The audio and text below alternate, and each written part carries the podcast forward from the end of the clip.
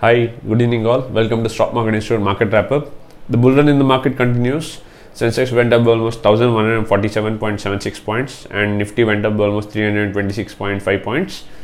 Uh, the market upward movement was led because of a lot of positive cues, global positive cues, then uh, micro and macroeconomic data. At the same time, the 5G spectrum response has been very good. Government has expected a lot of money out of it, and uh, the 5G uh, rollout will also happen at the earliest in India.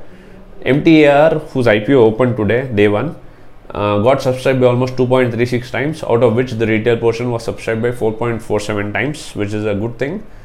Uh, ED, that is Enforcement Directorate, will probe money laundering investigations against Franklin Templeton uh, management as well as the fund managers there because of unlawful gains that is been reported out of their accounts.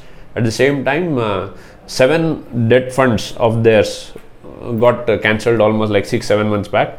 And uh, there are a lot of uh, speculations with regard to this. And finally ed has taken uh, this one investigation thing. So let's hope nothing comes out. If anything like this goes wrong then we will have to see what will happen with regard to other mutual funds as well at the same time, Infosys and Accenture declare uh, that they will cover the cost of COVID 19 vaccination for their employees and their immediate family members. Maybe because of a lot of savings that these companies did, because of work from home culture and other things, they want to give this money to the employees as a value addition.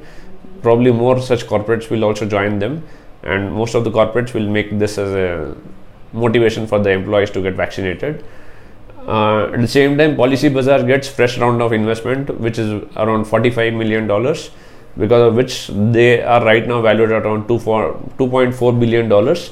And this is just ahead of the IPO. Their IPO would also get launched very shortly. And if they get further more round of investments, then they will be valued at around 3 billion dollars, is what we think.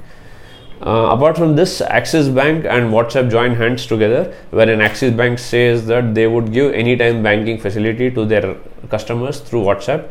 Wherein, if you want to transfer any money to anybody, probably you can just use your WhatsApp. One OTP comes and you just type in that OTP, and the money transfer would happen anytime. So, this is again a fresh move and a good move in the markets. Let's hope more such telecom operators come, more such banking companies come into these kind of things and we get benefit out of it. Same time tata steel was the day's gainer. It went up by almost 5.66 percent and the day loser was hero motocorp which went down by almost 1.50 percent. Gold again has gone down today. Uh, so people who are thinking about buying gold please start buying it. If you haven't started it it's right now the opportunity. Gold right now trading around 45089 rupees for every 10 grams and the same is down by 459 rupees. Silver right now trading at around 67,781 and the same is up by 442 rupees for every 1 kilo. So again there is paradoxy between both gold and silver price. Luckily there is no change in diesel as well as petrol price today.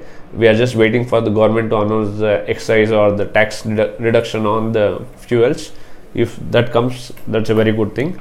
So we just have to wait and watch what will happen in the markets. Again, charts are not clearly indicating whether it bull run will continue in the market or no, because before the closure I see some weakness being shown in the charts. So let's wait and watch tomorrow. So do like and subscribe the channel and share the videos amongst your friends so that more than more videos can be watched and more queries can be answered by us and we are open for the comments. Thank you. Have a great day.